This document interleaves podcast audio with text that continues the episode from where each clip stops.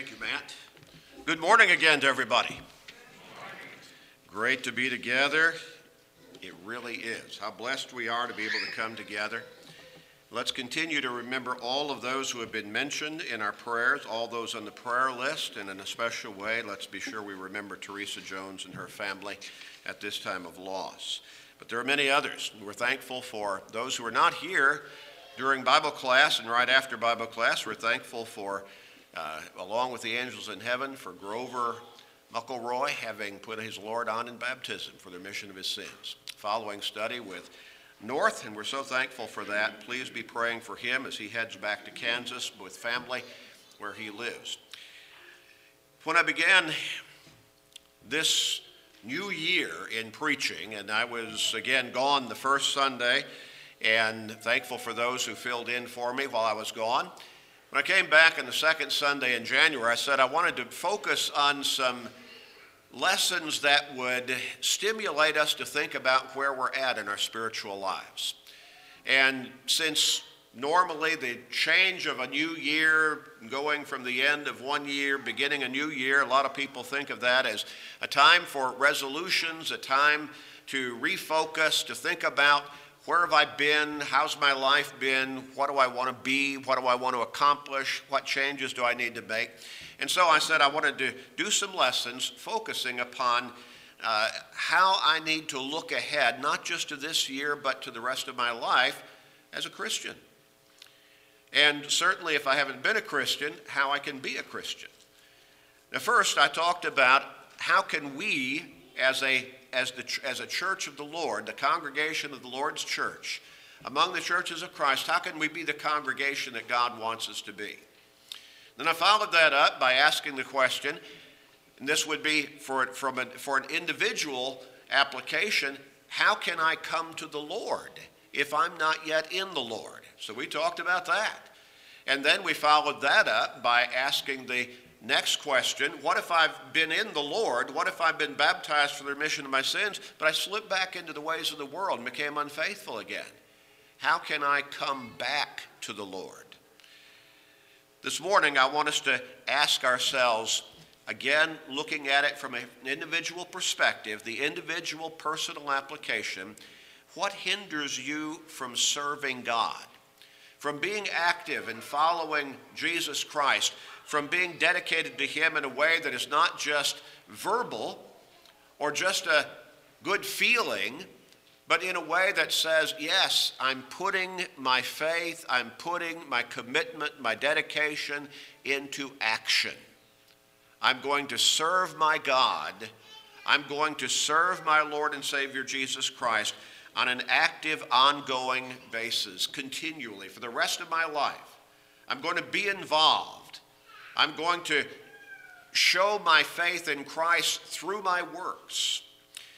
God went out of his way, out of his way, to great lengths to make it possible for you and I to walk with him and serve him in this life and to ultimately live with him in heaven for all of eternity. The Apostle Paul wrote in Romans chapter 5 and verse 8, but God demonstrates his own love for us in that while we were still sinners, Christ died for us. While we were still sinners, not deserving it, not being able to expect it, or being able to kind of put a, a, a, a, guilt trip on God and said, You owe me this. But while we were still sinners, enemies of God, the text goes on and tells us, Christ died for us. No matter how, what your past might be, God loves you so much that He sent His Son to die on that cross for you. And the Lord's invitation is extended to you right now if you have not yet accepted that. Or maybe you have accepted it and then walked away from Him and you have not yet come back to Him. Jesus said in Luke chapter 19 and verse 6, the Son of Man has come, I'm sorry, chapter 19, verse 10. For the Son of Man has come to seek and to save those who are lost. When Jesus came into this world, he did not just proclaim a message one time or just declare himself, Here I am, I'm the Savior now. But he went around continually teaching the message of salvation, the gospel of Christ. He came to seek and to save that which was lost. And his great invitation is still extended.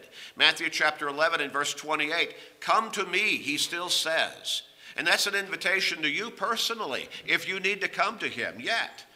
Come to me, all you who labor and are heavy laden, and I will give you rest. Take my yoke upon you and learn from me, and you shall find rest for your soul. For my yoke is easy and my burden is light. In Ephesians chapter 2 and verse 10, the Apostle Paul wrote, For we are his workmanship. Now, a lot of people, they will read verses 8 and 9 where it says that we have been saved by grace through faith, that not of yourselves, it is the gift of God, not of works, lest anyone should boast. And they'll usually stop there, has been my observation. The very next verse is part of the same immediate context. We are his workmanship created in Christ Jesus for good works, which God prepared beforehand that we should walk in them. And so here is the question for each one of us again today What should I do? What hinders me from serving God? How can I be active in serving my Lord? In Titus chapter 2, in verse 14, who gave himself for us that he might redeem us from every lawless deed and purify for himself his own special people, zealous for good works. Can we sit on the sidelines, so to speak, of our Christianity and just say, yeah, that's, that's okay? I don't need to do anything. That's for somebody else. Or what do these verses say? They say that we are God's workmanship. We're created in Christ Jesus for good works. When we were born again into Him, as we were baptized for the remission of our sins, we became a new creation spiritually and we became a new identity. And part of that identity is that we are to take part in the good works that God has prepared for us to take part in. We're to be zealous for good works. Zealous for good works. You should be zealous and to, to actively serve Him through good works. Good works that God has prepared. In Luke chapter 6 and verse 46, Jesus asked the question, Why do you call me Lord, Lord, and do not do the things which I say? When we talk about being actively involved in the good works that God has prepared for us to be involved in individually through the talents and the abilities and the opportunities that He has bestowed upon us, why is it that most people don't get involved? at all, probably a great majority. But even those who might say, okay, well, yeah, I mean, but, but just in a small, small way, not very consistent, not much of an ongoing, active involvement. And many of those who would say, well, I do get involved, they're not serving God on His terms. They're doing what they want to do and it's kind of what Jesus pointed to in Matthew chapter 7, verses 21 through 23, when he said, Not everyone who says to me, Lord, Lord, shall enter the kingdom of God. Many will say to me in that day, Lord, Lord, have we not prophesied in your name, done mighty works in your name? And, and so he said, But, but I'm going to tell them, Depart from me. You're evildoers. I never knew you. Now, they were involved in what they would have considered to be good works, but not on God's terms. They were kind of making it up on their own, doing what they wanted to be doing and calling it the good works serving God. Jesus said, If you love me, keep my commandments. And so we need to come to him, we need to serve him, we need to be Christians on his terms and serve him in his way. Why is it the case that so many don't take that active role? Why is that? Is something hindering you from serving God? Let's look at some examples of situations or things in the minds of people that can hinder them from serving God. Some people are hindered from serving God by sin in their lives. They just don't want to give up sin. But Isaiah chapter 59, verses 1 and 2 says, Behold, the Lord's hand is not shortened that it cannot save, nor is his ear heavy that it cannot hear. But your iniquities, in other words, your sins, have separated you from your God, and your sins have hidden his face from you that he will not hear. We cannot live in sinfulness, and just disobedience to God's word, that in itself is what we might call, uh, we, we might call uh, sin, certainly, but sins of omission. We think about sins of commission, where we do something that is that is in contradiction to what God's will tells us to do, or we break his, his instructions in some way. But sins of omission are just as sinful when I don't do what God tells me to do. In Romans chapter 6, beginning with verse 12, we read that sin becomes an overwhelming force in our lives when we let it. Now, the devil can't make us sin. I think uh, someone referred to Flip Wilson old TV show where he used a line repeatedly, the devil made me do it. Well, the devil doesn't make us do anything. We may submit to the temptations that the devil confronts us with, but we make the decisions ourselves. We give in. And Paul very aptly puts it in Romans chapter 6 and verse 12 do not let sin reign or rule your mortal body, your life, so that you should obey it in its lusts. Because, verse 23 says, the wages of sin is death. But the gift of God is eternal life in Christ Jesus our Lord. We want that eternal life, but in order for us to be able to look forward to that with confidence and assurity, we have to put sin out of our lives. We cannot live lifestyles of sin. But a lot of people, they don't want to give up the sin. We need to understand, though, that keeps us away from God and it keeps us ultimately out of heaven. In 1 John chapter 2, beginning with verse 15, John the apostle wrote, Do not love the world or the things in the world. If anyone loves the world, the love of the Father is not in him.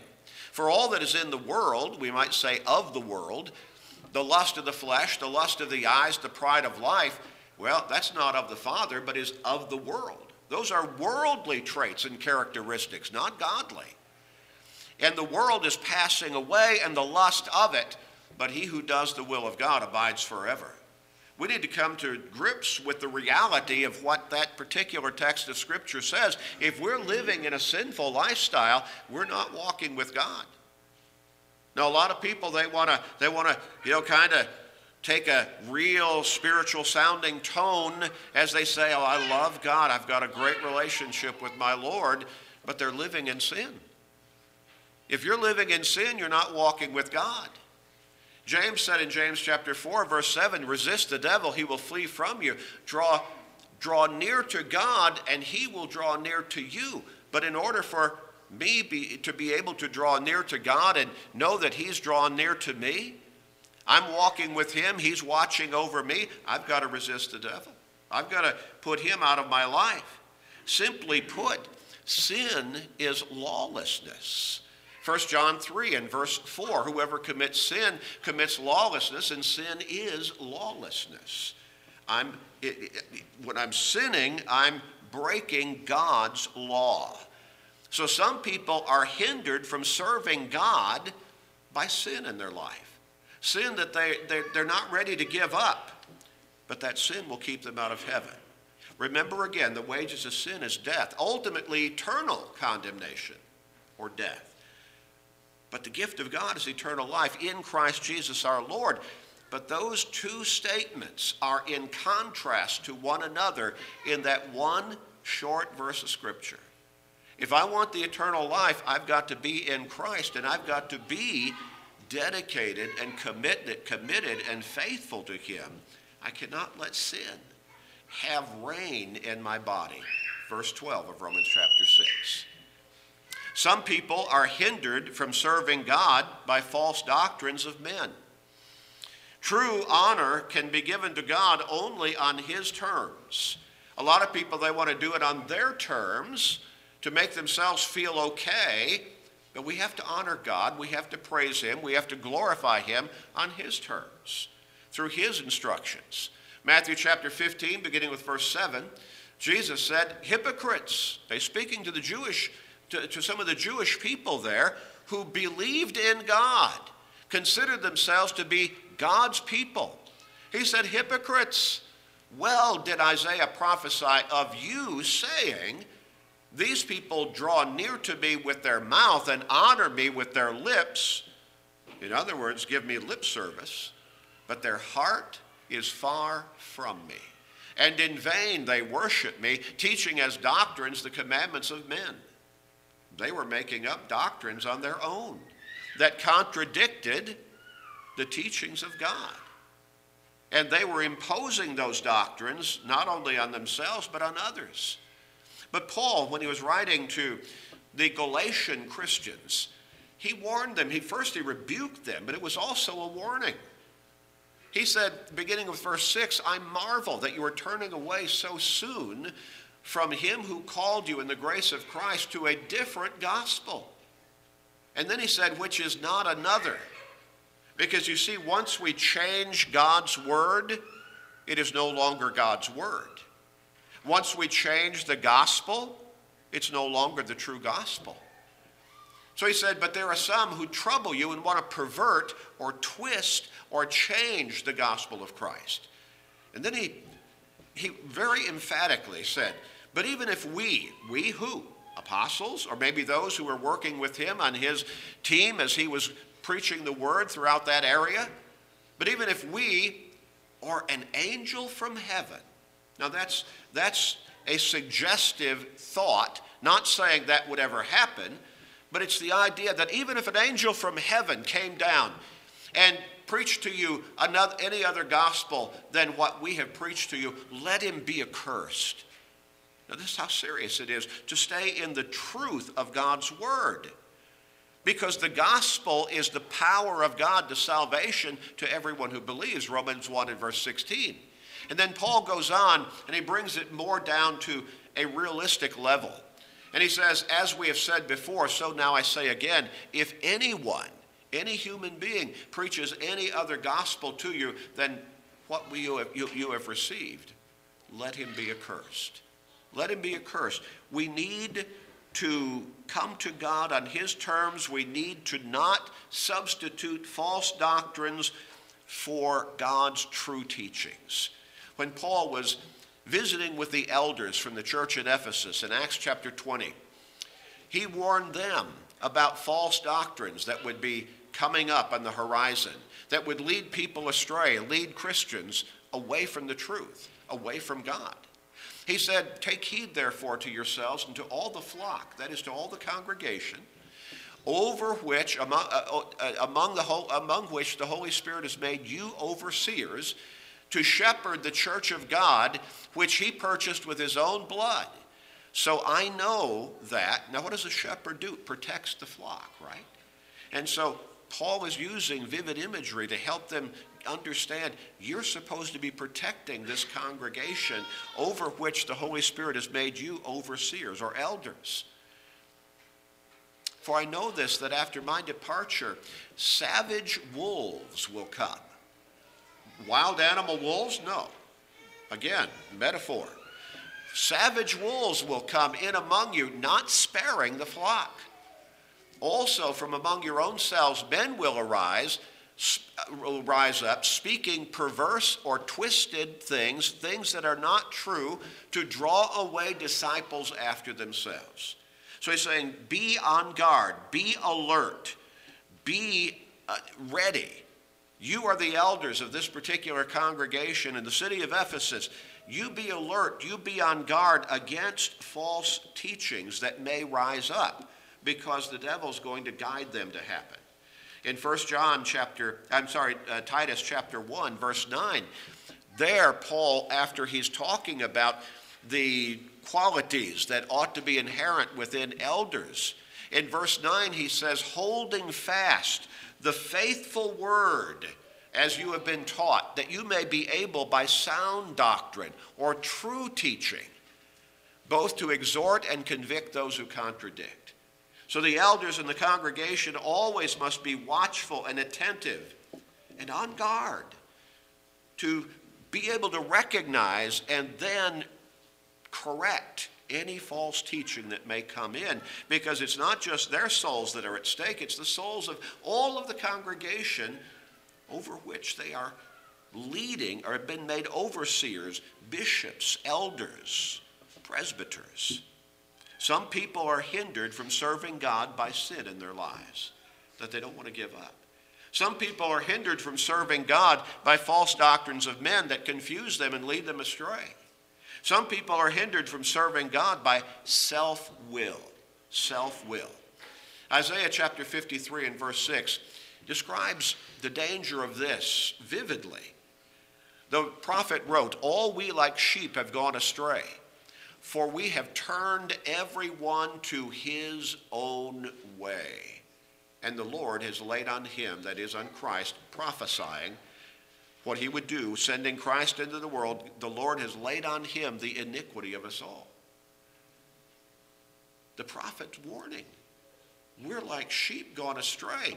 We have turned every one to his own way. We cannot follow God our way. We have to follow God God's way. We have to submit our will to his will. We are mortal. We do not have the wisdom and the all complete knowledge of God. The, the wise man wrote in Proverbs 14 and verse 12 there is a way that seems right to a man, but the end is the way of death. We've all made those kinds of mistakes on a lower scale, haven't we? Not ending up in death necessarily, but, but making mistakes that may have been rather cataclysmic to our personal lives. But we thought we were doing good, but we weren't paying close enough attention. Is this what God really wants us to do? Is this in keeping with His teachings? We need to examine continually. The Jews were condemned for following their own will over God's will.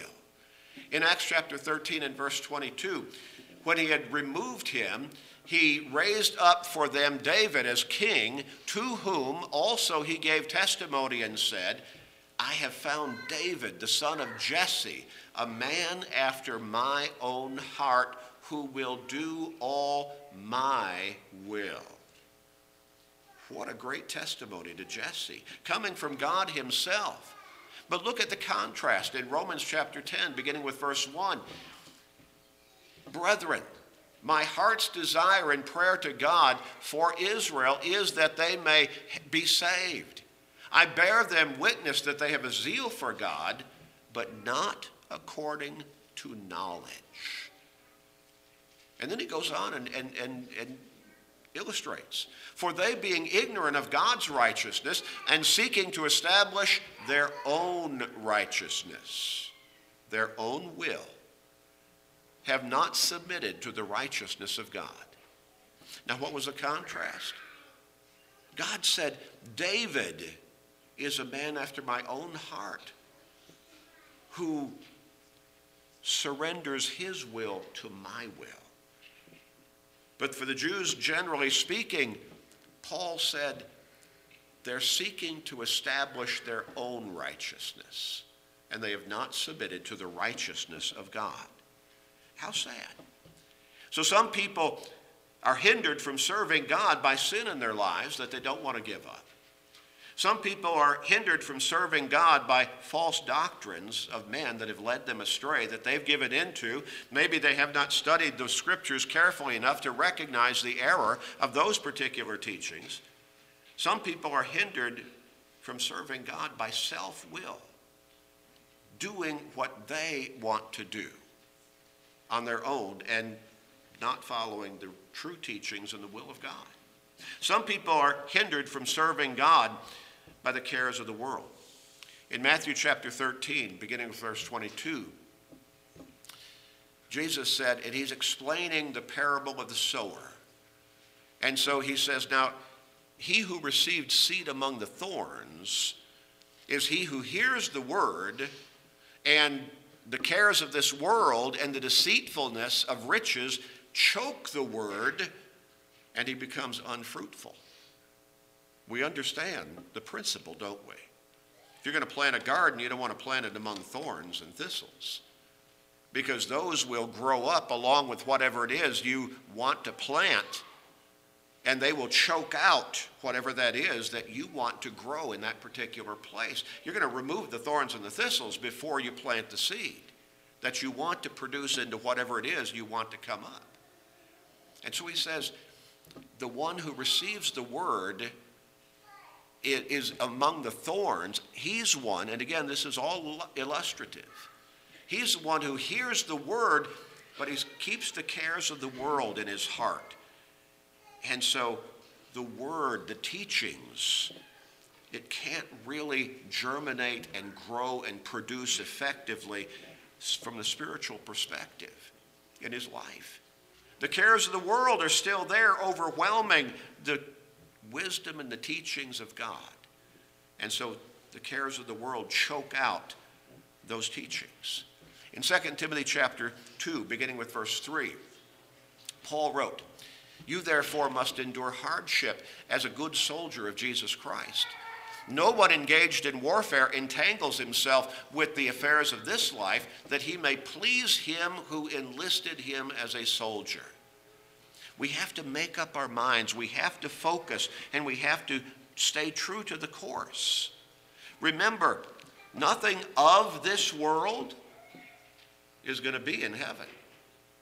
1 John 2 and verse 17 the world is passing away and the lust of it, but he who does the will of God abides or lives forever.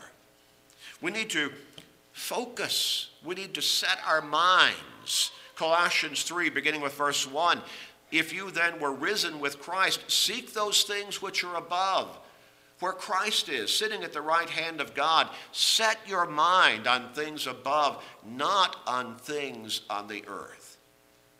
Where is our focus? Is it just on things of this world? matters of this physical life? Or are we focused foremost on getting to heaven? I've said in teaching for decades if we don't get to heaven, we failed. The only thing that matters in life, ultimately, bottom line, foundationally, fundamentally, is getting to heaven. Now you can start retorting and say, well, what about this? What if you don't get to heaven, None of that matters. I had a lady tell me one time, Well, don't you think I ought to be taking somebody with me? And my response to that retort is if you ain't going, you ain't taking nobody with you. I hope you understand the emphasis through the poor grammar there. If you're not going to heaven, you're not going to take anybody with you to heaven. That's what matters most. That ought to be our main focus getting to heaven and being the influence that we can be and should be to help other people get to heaven. And there is the principle of serving God. So some people are hindered by sin in their lives that they don't want to give up, they're not ready to give up. Some people are hindered by false teachings that have led them astray, and they don't know the word true enough, thoroughly enough to be able to recognize that those are false teachings. Some people are hindered from serving God by self will. They don't want to give up their own will and submit their will to God's will for their lives.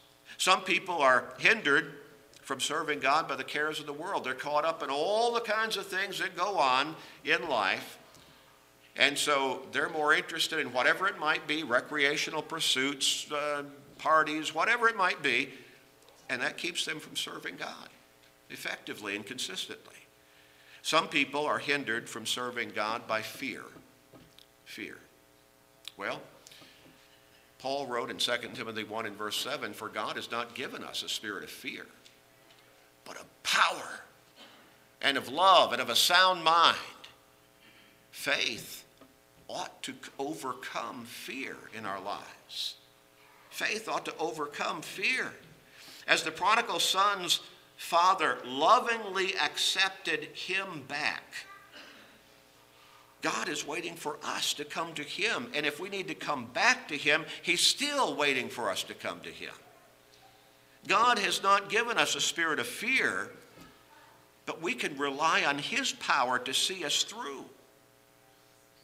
You need to identify anything that might be hindering you from serving God. Doctrines of men, false teaching, self will, I'm going to do it my way. I'm not going to submit to God's will for my life. Cares of this world, yeah, a lot of things I like, I don't want to give up. Fear, crippling, paralyzing fear, not trusting God to deliver you, sin in your life that you don't want to give up. Well, are you allowing anything to cause you to lose your soul?